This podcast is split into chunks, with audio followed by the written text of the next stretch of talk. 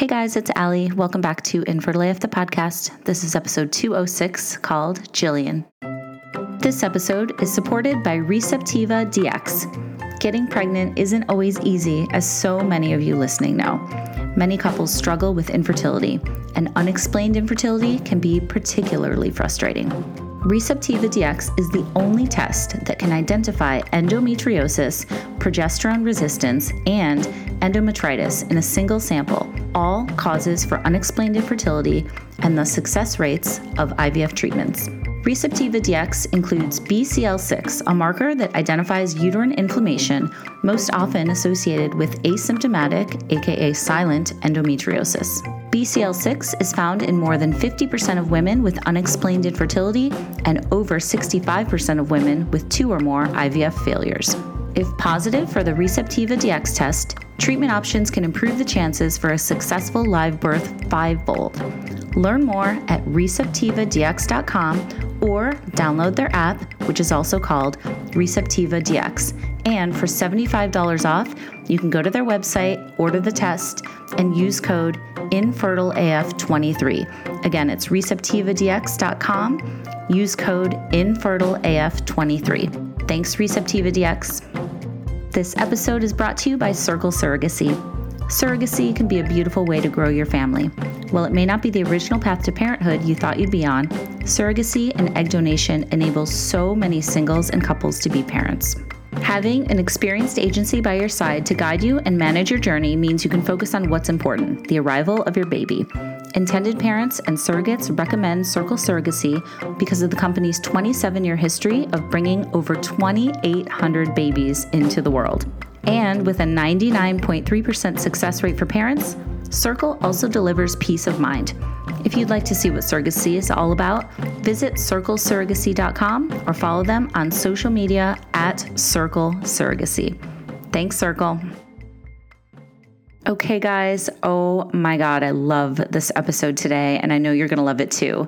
My guest today is the very cool, very funny, just very real Jillian Sipkins, who is an interior designer, a photographer, a mom of two, and she is married to magician and Magic for Humans star Justin Willman, who, if you guys haven't seen that show on Netflix, it is so good. And I've seen him actually a few times live with my kids.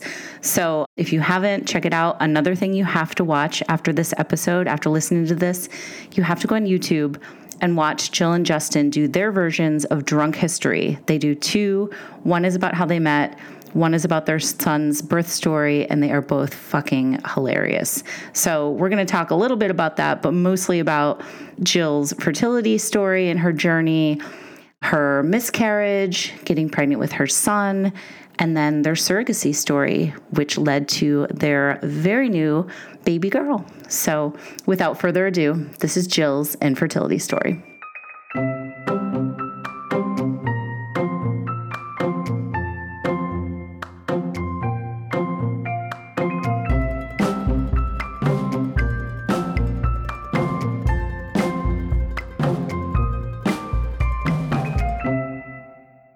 Right. Hi, Jill. Thank you so much for doing Allie. this. It's so good Great to meet you. See you. Good to Great meet to you. see you.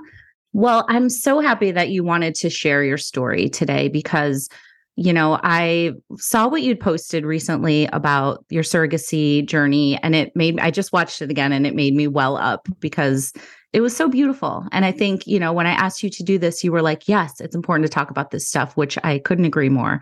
So thank you for that. Let's start at the beginning. Did you always want to be a mom?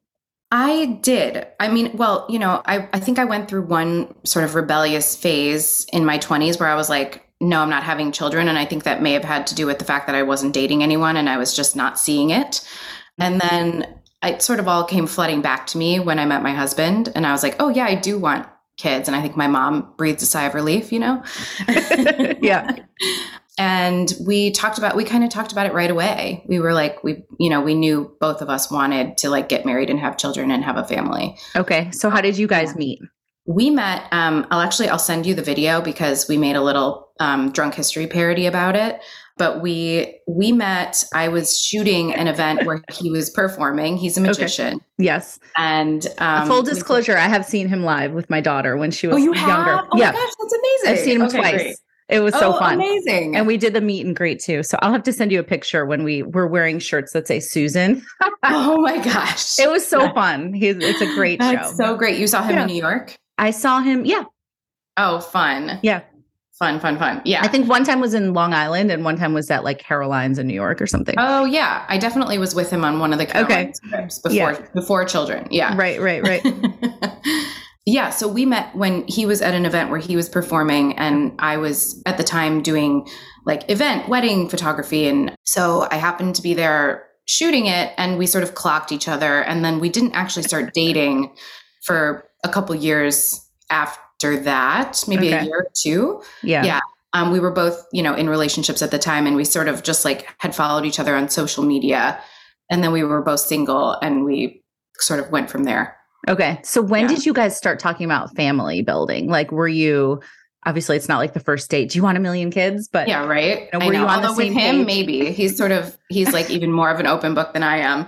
Um, he's like what he's like that guy who's like, oh hi, nice to meet you. I think I'll marry you. Yeah. Uh-huh. Did he say that? Was he? I'm sure he was like smitten. He did tell. Well, yes. You know, pretty early on, he was like, I love you. I want. I want to marry you. And I was like, ha ha. You know. I love that. That's amazing. Yeah, but he yeah, so he was pretty open about about wanting kids and I at that point knew that that was what I wanted. And so we got married about mm, maybe a year and a half after we started dating, so pretty quickly. Okay. Uh no, maybe it was 2 years. Anyway, it's all uh-huh. I know. It's like, but, um, yeah. what is time?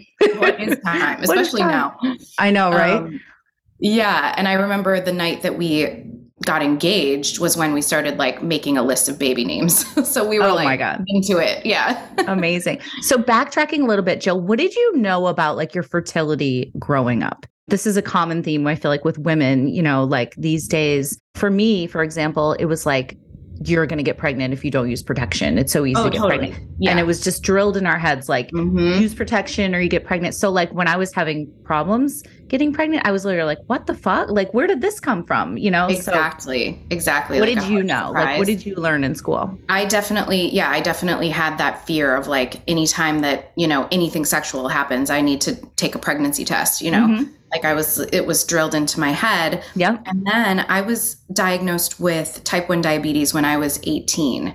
Okay. Um, and one of the first things that my doctor at the time handed me was a pamphlet about how hard it was going to be for me to be pregnant, basically. Mm. And so from the time I was pretty young and not even really thinking about kids at that point, I was I sort of had it in my brain that it was going to be difficult for me um, and that I was going to have to have really tight control if I ever wanted to do that, and that you know there could be all kinds of problems and mm-hmm. all that. So, did they um, tell you that you were going to have to use like assisted reproductive technology necessarily, or it was just going to be hard? No, they just it was just it became clear to me that it was going to be dangerous for my body or that it could be dangerous for my body. It wasn't until I actually started trying to have kids that I got on some forums and realized that like, oh, there are women with type one who are doing this and they're doing a great job. Mm-hmm. Um, and the babies are fine and, you know, for the most part. And, and it sort of gave me a newfound confidence about the whole thing. But there was like, you know, 15 years where I was like, oh, there's definitely a, there's a chance that I'm going to have like a you know, a baby with all kinds of issues, or the baby won't make it, or, you know, and it'll be my fault and all that. So it was yeah, sort of scary. It was a lot. Yeah. Yeah. Um, that is a lot, especially you learn that at like 18. Yeah. Okay. Yeah. Which at the, you know, when you're 18, you're like, mm, whatever. I'm, you know, that's yeah. not a problem right now. But it was always this little seed in the back of my head that was like, oh, when I do want to do this, it's going to be harder for me than other people. Well, that's mm-hmm. cool, you know? Right, exactly. Cool, cool, cool. Yeah. Thanks. yeah, cool. Thanks. yeah. Okay. So what happened when you guys did indeed like start to try? Um, when we started trying, I got pregnant right away. Like okay. the first month that we that I went off birth control, which had been like the first time I've been off birth control since I was like 15, you know, right, like totally. Like, my body was like, what is happening? Mm-hmm. Um, and I got pregnant and then I'm and then that was a miscarriage. That that pregnancy was a mis- Mm. ended in miscarriage at about So eight weeks.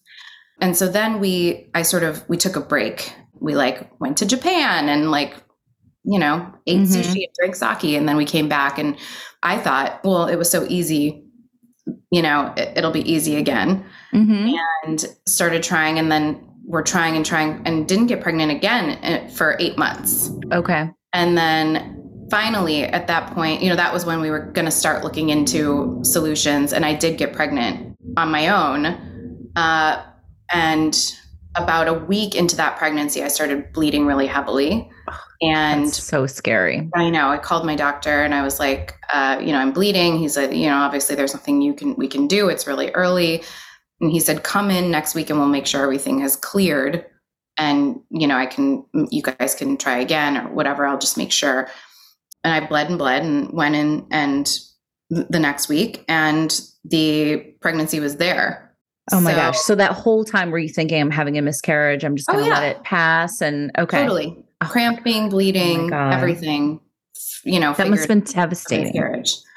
And that entire pregnancy with my son, I bled the whole time. Okay. It was a subchorionic hemorrhage, hematoma or a okay, huge yeah. one that just Yeah. like would continue to open and continue to open. Oh and my he would go in and he would be like, well, you know, the baby's still in there, but there's still a chance that you're going to miscarry and I'll see you Oh. next week kind of a thing. That's terrifying. So you're I know. never really able to relax, right? Never, no. And I and it was just like, you know, during this time where you're never supposed to bleed, I bled the entire time and I would I mean, again, here comes a big TMI, you know, right up front, but No. I would pass these clots that are like the size of lemons, you oh know. oh my and god. like, yeah. that's for sure a miscarriage. And then I'd go in the next week and he would still be there. So it was like Wow. just a lot of mind games and Yeah, body games and yeah. absolutely. And were you having like almost like PTSD from the first miscarriage? Oh, totally. Like, yeah, it's the same. Yeah, because Yeah. you're like, oh well, I know that this can happen and that my body, you know, Yeah. can't will miscarry. So uh, it, Yeah. it just sort of it was hard for me to get attached to the pregnancy because I kept Totally. thinking that it was going to end Oh. any minute, you know? Yeah, I know exactly what you mean. Yeah. You know what's crazy is I still, I mean, my son through IVF now, people who are listening know this, he's seven. And I still like when I wipe and there's no blood, I have like a little sigh of relief because I feel like I have PTSD from so many times when I'd be like, please no blood, please no blood. And there would be blood and I'd be Yep. having a miscarriage or something Yep. like that. So Mhm. do you have that too? Like that? It's, I Oh, feel like totally. it with you.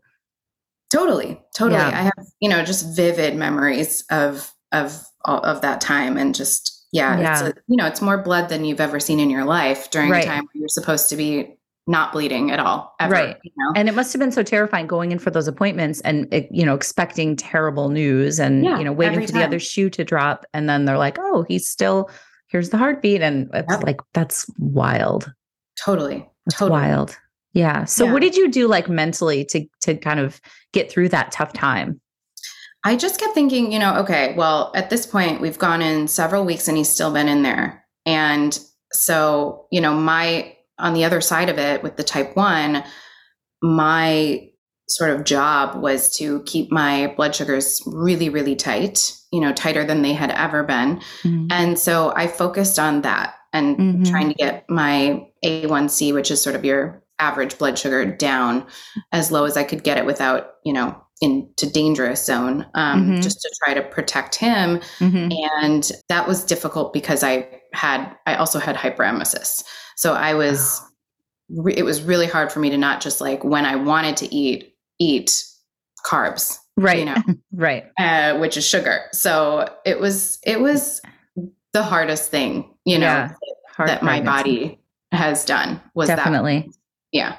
So was there ever a point where you you were able like maybe towards the end able to be like okay this is happening he's coming like it's going to be okay Yeah. I, yeah. Well, once we got, it was sort of like once we got into the third trimester Mm. and he was born at 35 weeks, he was born early and probably because of all the bleeding, you know, just like Mm. it wasn't going to make it the whole time. But towards the end, I was like, all right, well, you know, it's, it's sort of like when you're on a, is- tell me if this is just me. sort of like when you're on a plane and you're landing and you're like, close enough to the ground where you're like, okay, if the engine failed now, we would still land. Yes. we would still maybe be alive. Like, Right. okay, we did it. Like, Right. Like, we might we might crash, but like we will but survive. like we might still live. Yeah. right. That's it a great sort of like analogy. where where I got like far, far enough into the pregnancy where I was like, okay, well, if there's a catastrophic failure, we might be able to have help on the other side. yeah. Um, It's a and so perfect that way to say it. encouraging. Yeah. Okay. Yeah. Yeah. So what Uh, but, but yeah, my body, I mean, my body was just so tired by the time he was born because I had, Yeah. I was, I, I had the, the bleeding and then I also had like, it started as tachycardia and like went into a, another heart issue, which, which was solved by, you know, not being pregnant anymore. But basically my body was like not having it, you know, Okay. um, Uh-huh. With all these just stressors on it. And I Yeah. know to this day, I don't know if it was my type one. I don't know if it's just me and my genetics or Mhm. what, but it was like, um, it was just a lot for my body. I was in and out of the hospital the whole time. Oh gosh. Yeah. So what was it like when you finally got to to see your baby giving birth, holding him finally after everything you'd been through at that point? Oh my gosh, it was the coolest thing. I mean, well, my husband, so I went into labor early, and my husband had a show in um, Hartford, Connecticut. And Okay. he, you know, I went in and saw my doctor's partner who was like, Oh, you're having contractions. And I was like, Yeah, I know. And he was like, But you'll just walk it off and drink water and you'll be fine. Yeah. I was like, Cool. okay. It feels different, but okay. And so Justin, my husband, went to the show across Okay. the country Mhm. and barely made it back. I mean, within an hour of my son being born. So it was like a big, it was a very big moment when he was born because A, you know, this pregnancy had been hell, and B, Justin barely made it. And he was like, you know, somehow he had enough Wi Fi on the plane where we were like, okay, if you have to watch this birth on FaceTime, we can do that. but it was close. It was Wait, really- I feel like does he tell this story in the show? I feel like that now that He you're does, saying it, I'm like, wait, heard we also okay. we also did a parody, a drunk history parody part Okay. two on this one. So I'll Okay. send you both of those for when you have time. yes. That's Um, like amazing. Ridiculous. Yeah. Yes. Um, so he made it back in time and then you're it back in holding your baby. Oh, He was, you know, Jack was born. It was one of those things. And again, tell me if I'm crazy with this too. But like the whole time I was pregnant, and this is like aside from all the crazy, you know, health issues that I had. Like, did you feel like you didn't believe there was a human inside of you? Like you wouldn't Oh, believe it until you 100%. saw it? Like, Yes. how did it just, how did this happen? Like, it's yes. like I was like, I thought I was gonna like give birth to a cat or something. I don't know what I thought, but when he came out and he was a human baby, I was so relieved. Totally. You know, and I'll never forget that little sound, that little ee, ee, little Oh like a baby bird almost. I mean, Yeah. just sweetest. Oh my Yeah. gosh, it was. 'Cause I was it is- complete shock. It's so weird. Like pregnancy, the fact that you like made a human is when you think about it, you're like, what? It's, almost like well, it's like that Schrodinger's cat thing where you're like, well, I didn't see him go in, so he may or may not be a human baby in my belly. I don't know. You know. Totally. Oh my Yeah. God. Oh my God. Okay. So his name is Jack and he's three? He just turned four in December. Oh, four. Okay. Um, yeah, yeah. And tell me about when did you guys talk about baby number two or the next one? So I had been told pretty early on, and this is um, so when I when I gave birth to Jack, the placenta just did not come out. And they were like, oh, okay, so you have an accreta or a percreta, Mhm. and we need to go in and get it. They went in to manually pull it out, and they just couldn't, they couldn't get all of it. I'll describe that though as probably the most painful part of the entire Yes. process because you're I mean again with the So he was a vaginal birth? This was a vaginal, yes. Gotcha. So, so sort of like you're a puppet at that point, and they're going in and getting the placenta out. Of Oh you. my God. It's insane! It's insane. I know. I'm sorry. You can The visual. No, I'm not cutting that. um, but that was the point where I was like screaming for the meds. I was like, "Th- Oh. "This is yeah." But so they couldn't they couldn't get it all. They thought maybe they did, you know. Um, but then I bled for eight more weeks after pregnancy, and I had already been bleeding the, this entire time. So then they were like, "All right, well, you need to come back in, and we'll do we'll surgically remove everything." Yeah. Um, so I went in for basically a D&C, I, I guess. Although if it, you know, because it had grown into the wall of the uterus, I'm not sure what else was involved. But Mm. basically, what they told me afterwards was that they filled my uterus with fluid in order to see what was going on Mhm. and the tissue the placental tissue that was still in there was so vascular that it just sucked all of that fluid immediately into my lungs oh my God. so they couldn't they woke me up from the surgery i woke up i was i mean they just gave me like a little bucket and they were like you need to cough up this fluid for the next couple of hours and then we'll try the surgery again another time and i was like no thanks I've never heard of such a thing. Wow. so there was so so basically you know there's still scar tissue a lot of scar tissue in there so i went and saw a mm-hmm. specialist and she was like well maybe don't do this again um yeah. Would they body- describe that as Asherman syndrome? Did they tell you that it was called that, or is it just no they didn't but maybe Okay. i don't know what that is so it could pos- i mean Yeah, it's that's also usually a blur so yeah. No, I know. It's um I don't know a lot about Asherman's, but what I do know is it's something about scar tissue in the uterus, and it sometimes it happens after a DNC, or sometimes it happens just after pregnancy. But it yeah so a lot of times it prohibits yeah, you from being able to get pregnant again if they don't get rid of the scar tissue. exactly so it was sort of one of those things where it was like how are they going to get rid of this without my body acting like they my my doctor was like we didn't expect this this is she was like this is something that happens to like 80 year olds Oh my I was god. like, cool cool. Again, thanks thanks. body you know Right. Medical anomaly. That's yeah, yeah Yeah. so it was just difficult for them Mhm. to perform the procedure Mhm. Um, and I sort of felt like, okay, I'm being told that my body doesn't handle this stuff very well. And now I have a baby.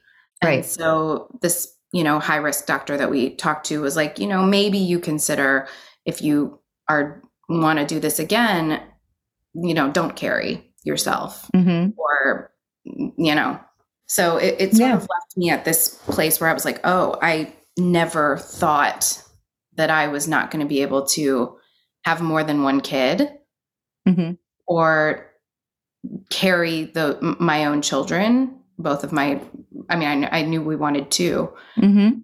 and so i sort of started in my head the struggle of like can i even let go of control enough to consider this as an option Mhm. you know, to consider surrogacy. Mhm.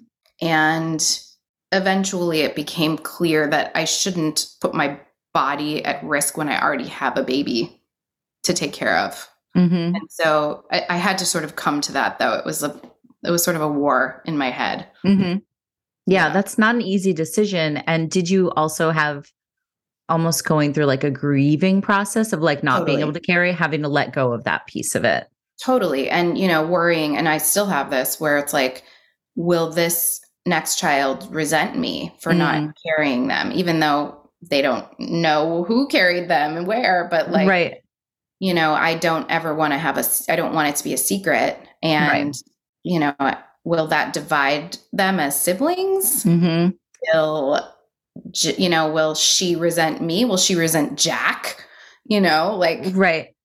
I don't know. It's all, it's all, you know, things that my friends and family would describe to me as like, that's crazy. But I don't think that's crazy at all. I don't. I think it's valid. I don't think that she will resent you, but I think having those concerns is totally valid. Like that's Yeah. a real human concern when you go through something like this. Um totally. And, you know, I just didn't want to, I didn't want my kids to not have the same Everything. know, experience in- Yeah. that's coming into this world and Yeah. i never envisioned that that would be Yeah. the case you know I was just reading some article that was saying when people are donor conceived or, you know, surrogacy conceived that it's good to tell the kids like early and often to just kind of get them used to the story so it's not like a big reveal and like a big thing, you know. right But then again it was like but don't dwell on it too much because then it makes it it like has the opposite effect. So it's like you almost have to find that sweet spot of like being Oh, totally. transparent with them but not making it like a huge thing. So I don't know. There's a lot of good books out there though now, like children's books and stuff that explain you know, assisted reproduction, reproductive technology and surrogacy and donors. Yes, more and more now that people are actually yeah. talking about it, which is totally. Great. Yeah. Yeah. Yeah. I actually did get one off of uh, Amazon that, you know, I think also a lot of people self publish things, which like I'll, you know, I'll give it a whirl. And sure. Um, and it's like, you know, I think it was called maybe Grown in Another Garden or something okay. like that. Yeah. I okay. want to give a shout out to that author, whoever you are, because it was very like, you know, here's what you need. You need a uterus right. in order to grow a baby. And maybe, you know, mom's uterus isn't the place where the, the right garden for the baby to grow. Yeah. Like, too many weeds or something. exactly. It's way too many weeds. yeah. yeah. As you know from just my surrogate Katie and I have such a good relationship that I totally plan on having her in our lives mm. and being mm-hmm. um, really, you know, just transparent about all of that. And yeah. I, I'm hoping that it's exciting. Yeah. Like, oh my gosh, you, you know, like that I can say to my daughter, you were so loved. Yeah. That we found a way to get you here. Yes. we couldn't do it just the two of us, you know?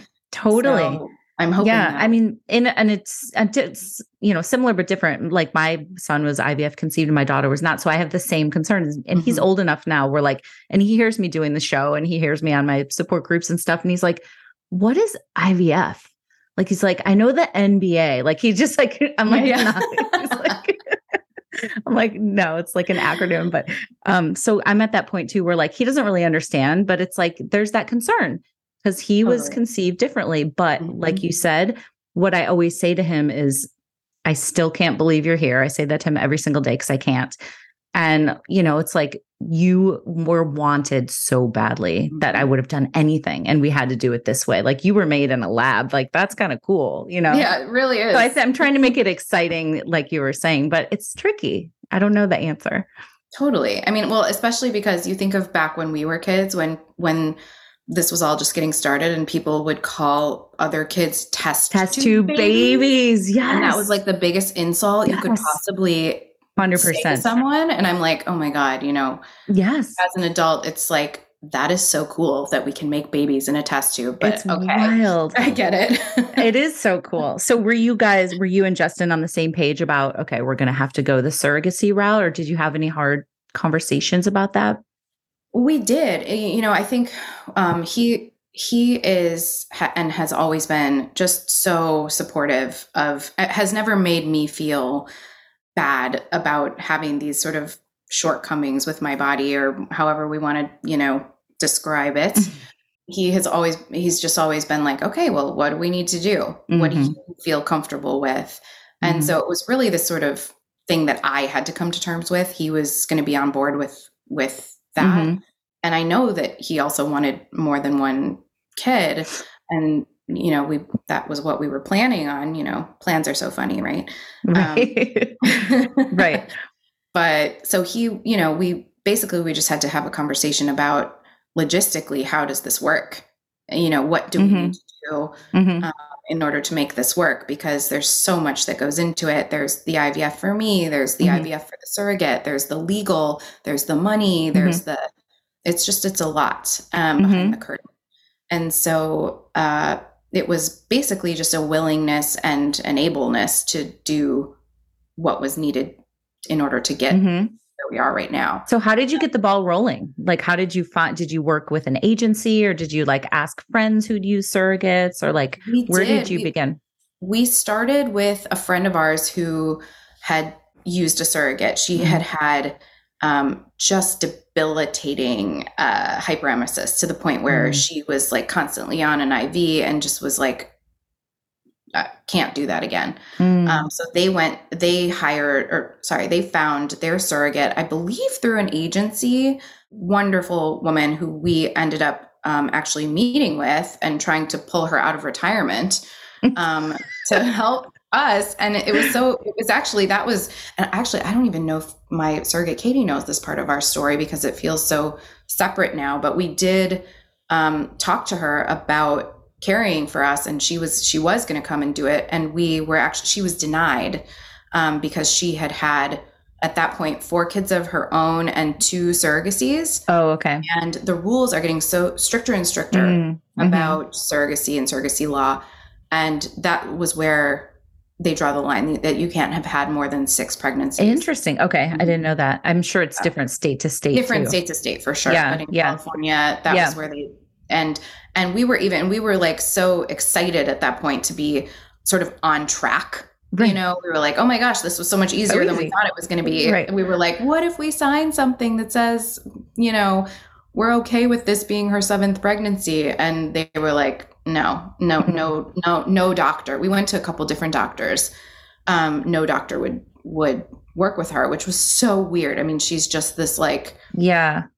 doesn't drink, doesn't drink alcohol, gets up at 4 a.m. to work out. Like she was, she was just like a workhorse Like of body. textbook. The opposite of me. I'm like sitting here with my coffee and my wine, like, um, Totally. and she was just, yes, she was just like her body was good at having babies, Right. You know, and she Oh, that's such a bummer really that that didn't work out.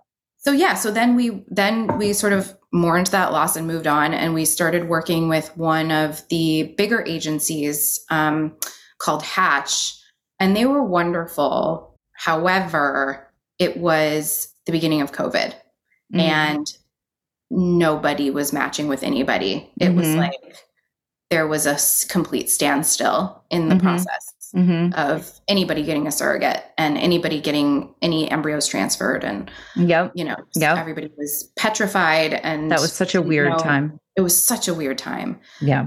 and so we sort of waited that out for a while and as the months went by i got more and more anxious about getting older and my son getting older Mhm. and this age gap that i hadn't planned on and you know, Totally. Again plans right Oh my God. and, Totally. Um, so I got, you know, a little bit just antsy and I went searching and I found Megan Edgecombe, who is, uh, she heads up an agency um, called Your Fertility Advocate. And I just want to give her a big shout out because she's so wonderful and boutique. Okay. And we ended up switching over to her agency and she uh, matched us with Katie right away oh, wow. Okay. and Katie was um, she had basically because she was sort of a newer agency and she Yeah. had um, recruited a bunch of first time surrogates hmm and I think in the beginning everybody thinks oh no I want somebody with experience um, Mhm. doing this and I'm so glad we didn't do that like I was I, it actually ended up being so cool to go through this process both For of us first time. completely green you know Right. um, and not knowing what to expect and just taking Right. together Yeah. um, and just having to trust the process together and yeah so we we matched with katie right away and had like a instant connection with her Okay. So just backtracking a little bit, were you able to start the IVF process while you were searching for the surrogate, or was it like we want to find somebody first? we wanted to have the eggs frozen and ready Gotcha. um, so that when we did find somebody that you were we good could- to go. Yeah because Okay. you know it's all it's kind of just everything is slow and so to have that part ready was Mhm. really helpful for Yeah. just okay so now we got to do this legal stuff and now we got to Right. There's so many steps. So how did So you do with the meds and stuff, especially with the type one? Like, did that have any you know effect on it or?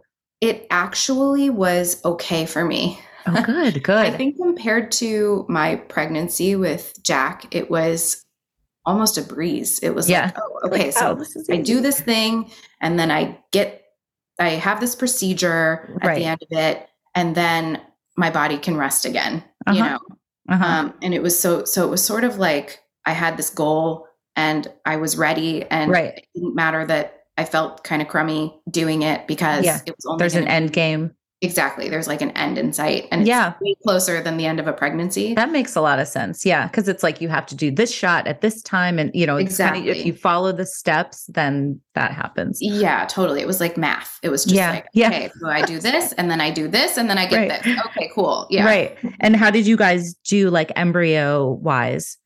Sorry, I'm we did cough. we did pretty good um well so actually according to my from how we started to how we ended they would Mhm. probably say that that that was actually not so good. But because Well, I the attrition rate is crazy. I mean, crazy. yeah. It's crazy. We when when I came out, they told me we got 33 eggs. Mhm. And I was like, "Oh my gosh, that's amazing." 33 kids.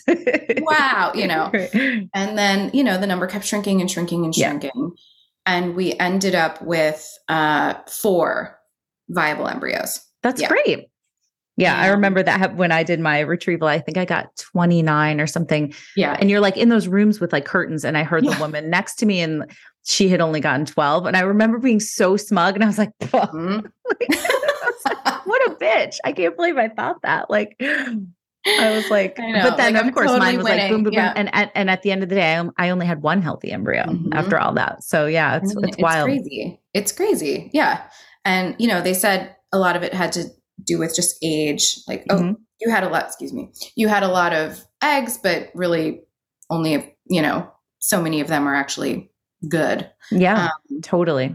which makes sense, I guess, at that point. But hmm man, I wish, you know, it's one of those things where like now people are freezing their eggs, which is awesome because really we don't realize that the quality of the eggs does Oh go down. I had no idea. I had no idea because I was going through. So I'm old. Um, I, no, I am. And but when I was going through this, I was like in my late 30s with my Yeah. son, trying to have my son. So I was like, oh my god, like had I done this in my early 20s, like I would have like had so many less drinks in my history. Yeah, yeah. cigarettes, you know, like all the bad stuff that you do at party. Like I was like, oh my God, these eggs are so bad after all the like craziness. I know, I know, I know, I know. And yeah, so like my uh, I have friends now who are who are doing the egg freezing Yeah. process. Smart. Like, good. Like Yeah. every every day Totally. sooner that you do it is is a good thing. believe me. Totally. Totally. Yeah. Okay. So tell me back going back to when you guys matched with Katie, what was it about her that you guys like instantly sparked with? You know, it's funny because it's like it's kind of like dating where Mhm. you just sort of have to get a feeling from someone. And she was, gosh, I don't even, it was, and it's hard because we were on, we were on Zoom, right? So with Megan. And so it felt very formal and it felt Right. a little bit sterile, but it was Yeah. like, okay, I can see through all of this that she's just somebody I would be friends with, Uh-huh. you know, super down to earth, super just honest Mhm. um, or at least it, it felt that way to me Mhm. just that she was had just i don't know. She's just the coolest person. She had it felt like she had the purest of intentions and just oh, that's so cool.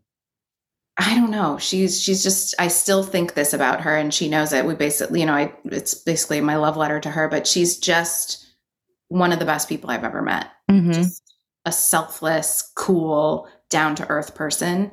I know those are kind of cliche words but true. Yeah. No.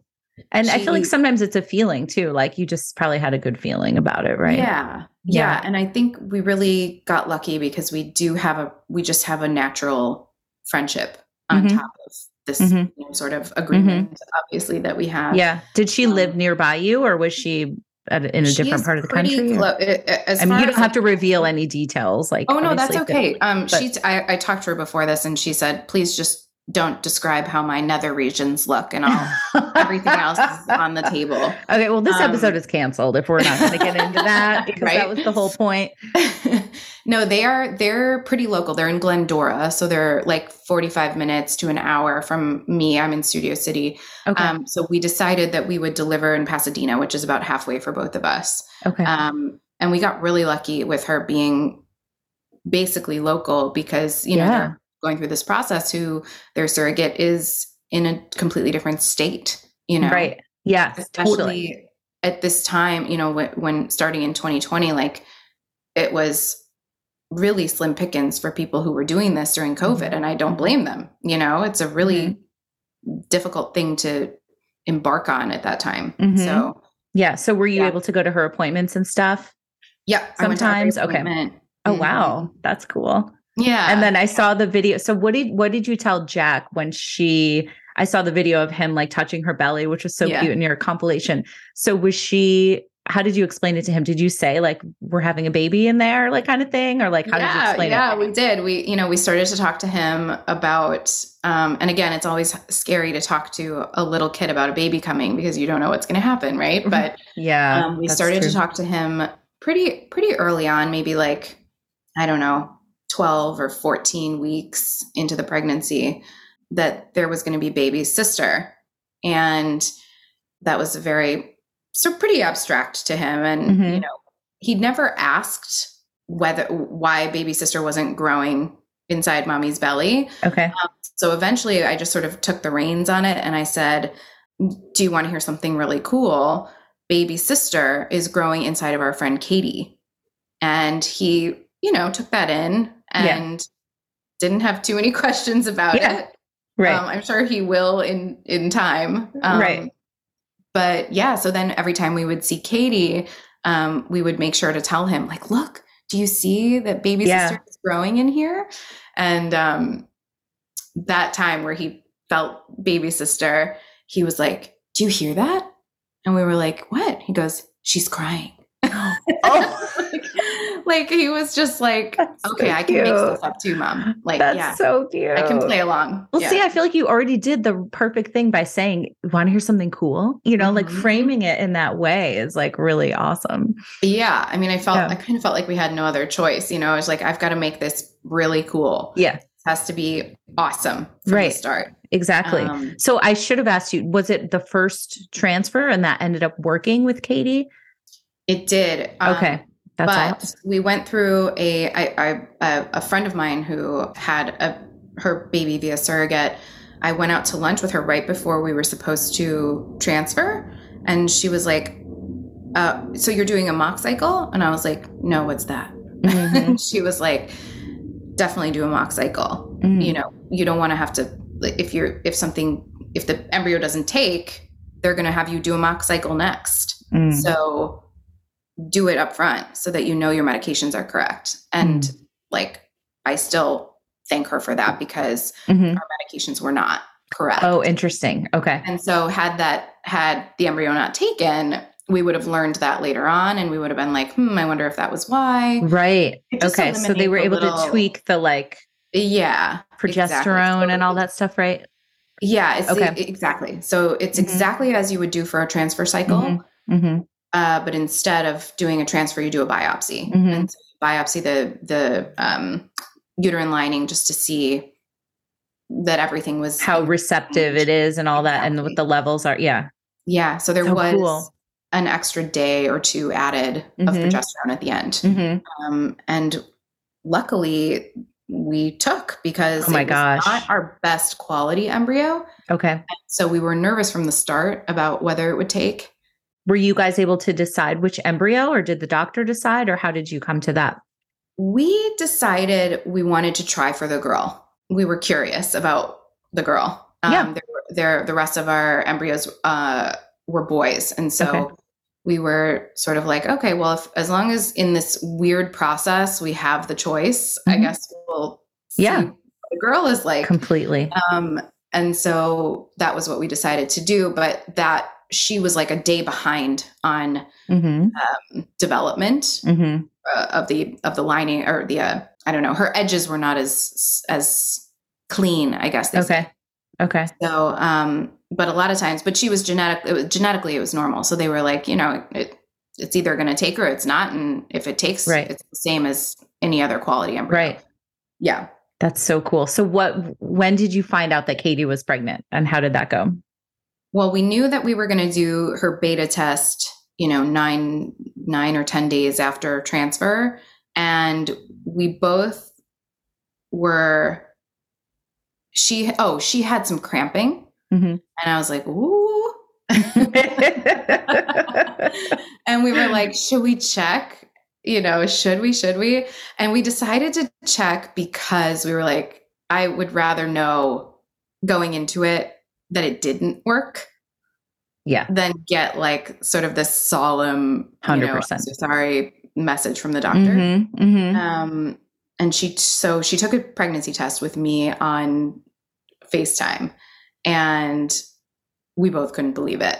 That she was pregnant, we were like oh my god i can't believe it worked like what we were oh my god i think you That's have so fun have this low bar totally this ivf or this whole process where you're like oh there's no way this is working you know mm-hmm. this is mm-hmm. crazy um so when she was pregnant it was like oh my god i can't believe it mm-hmm. like, i can't believe that we took this embryo mm-hmm. that is not yours and put it mm-hmm. inside your body and it's and now you're pregnant. It's I mean that's wild. Wild. It's wild.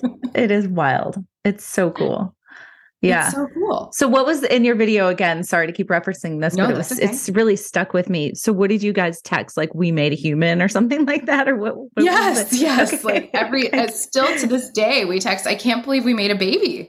like I can't believe we made a baby. It's so it's yeah. wild. Yeah. Yeah.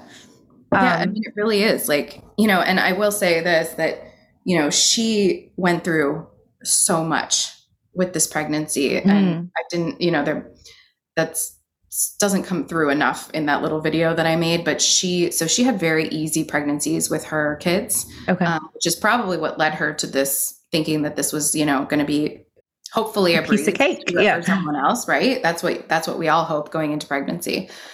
And it just wasn't it wasn't i don't know if it was because it wasn't her genetic material i don't know mm. if it was just like every pregnancy is different i don't mm-hmm. know if mm-hmm. it was age i don't know i really don't know mm-hmm. but she i mean i bow down to her forever for what she went through she had severe preeclampsia mm. she had she her she had heart issues too she went into afib at one point oh wow she was wow. admitted to the hospital for preeclampsia and for her heart Scary. So she was like this pregnant woman in the um, telemetry ward. Oh, wow. All these cardiac doctors are like, What are you doing here? No, no, no. We can't, we got to get you out of here. You can't yeah. be in this, you know, yeah, down in labor and delivery. So, um, but yeah, so she was, she was in the hospital, in and out of the hospital as well. And just trying to keep her blood sugar, sorry, blood pressure down. Mm-hmm. And it, and her her AFib was resolved uh, within a few days, so that was good. But it was scary. Mm-hmm.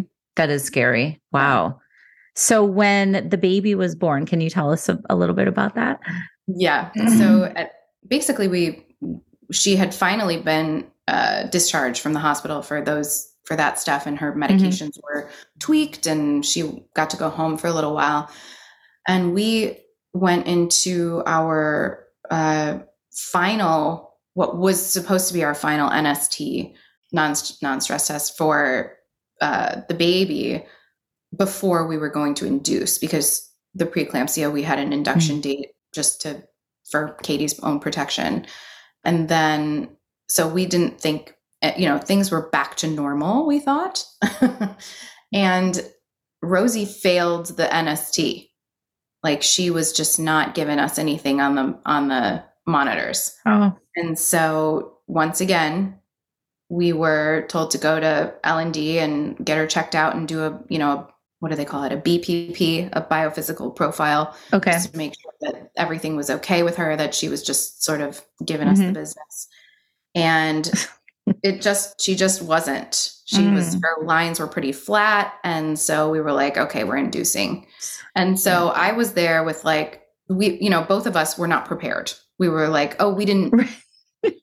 we thought we were going home back home today. Like I had like appointments that day. You right, know? right, right, right. Um, and so we ended up staying staying at the hospital at that point. They oh, and she was breech. Oh wow. Okay. Okay. So they they you know during this biophysical profile they were like oh by the way she's breech and we had and she had been um, flipping around so much like sometimes she'd be head down and we would celebrate and then she would be back completely mm-hmm. breached the next uh-huh. you know two days later uh-huh. and so they decided to do a version where like they flip her i've heard that's really painful i never yeah. had that both my kids were breached but i had planned c-sections oh, so okay. they didn't try to yeah. turn them but i've heard that that is very painful yeah so basically my doctor uh dr barnes who i love so yeah. much well, yeah. yeah um, she was like, I've got, I'm batting a thousand on versions. Like she's oh. literally always been able to flip a baby. Okay. So what she does is she like gives an epidural so that it's, you know, or a spinal, I guess, um, so that it's not painful, Mm-hmm. you know, Mhm. and they do it in the OR so that if something goes wrong, they just go into a C section, basically. okay. So that was a little scary, Yeah. especially because she wasn't, she hadn't passed her NST that day. And, you know, I just Right. what was going on. And so, but they were able to flip her. So Oh she God. was, I know. So she was Dr. Barnes. well, yes. Right. Still batting a thousand. We were still able to have the kind of birth that Katie wanted to have, obviously, which, Oh. um, you know, and that we all wanted for her and, and for the baby. And so, um, by, so that was, I want to say at like 11 p.m. Mm-hmm. on the 19th. And Rosie was born by 11 a.m. the next day, 11 or 12, maybe. Okay. Yeah. Wow. That's incredible. I so know. Rosie, what a cute name. So before we wrap, um, I know that you said that you thought it was so important to talk about this stuff. I'd love to hear, like, for someone that might be just starting out in the surrogacy world or like feeling lost or like just confused or overwhelmed, do you have any words of advice or like anything that you have learned, things that you know now that you wish you knew then, or anything like that that you want to share? Um, I guess the first thing that comes to mind for me is just, you know, I I'm sure that people going through this process, even though you know that it's your way to the next baby, that there's still this guilt and this sort of, you know, can I give this amount of control to another human being to carry this Mhm. child? And you can.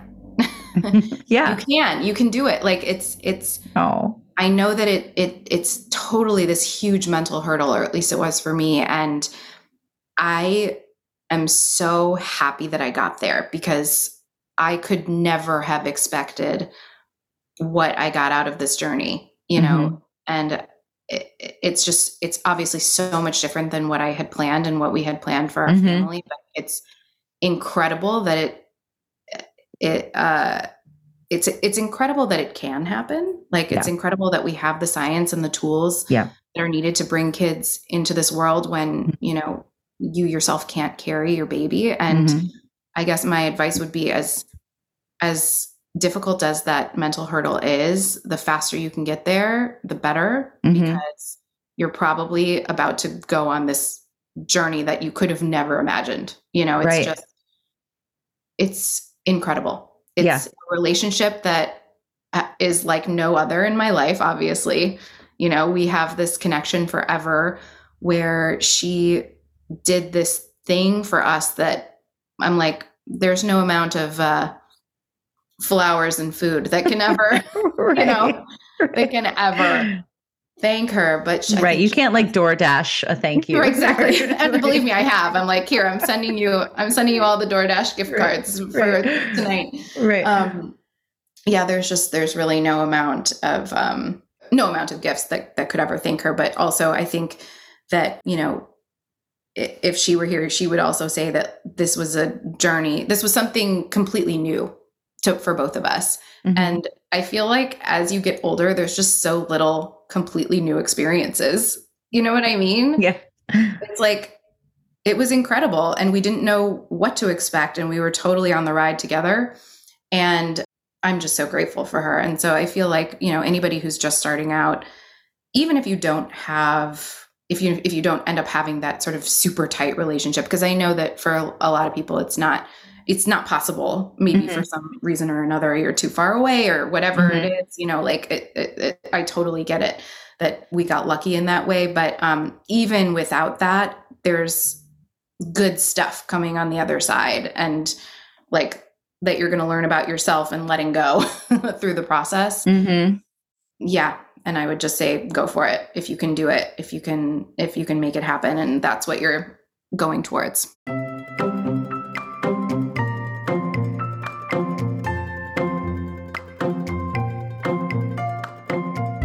I mean, was that not amazing? I love her. Thank you so much, Jill. Thank you so much, Justin. Guys, please check them out on Do the Drunk History thing. Google it, it's on YouTube. And check out Justin's show, Magic for Humans. And check out Jill on Instagram too. She is a really talented interior designer and photographer. So you can follow her on there. But I also wanted to let you guys know, if you don't already, that Fertility Rally is out there and waiting for you guys. If you're looking for a safe space to land, if you're looking for a group of people who fucking get it, please check us out. We are a community. We've got four support groups a week. We have three private Facebook groups. We've got tons of videos and resources on our website. We've got just an amazing community that's ever growing and ever evolving, and we would love for you to check us out. So, our website is fertilityrally.com, or you can check us out on Instagram at Fertility Rally. But thanks again to Jill for sharing her story, and I will talk to you guys next time.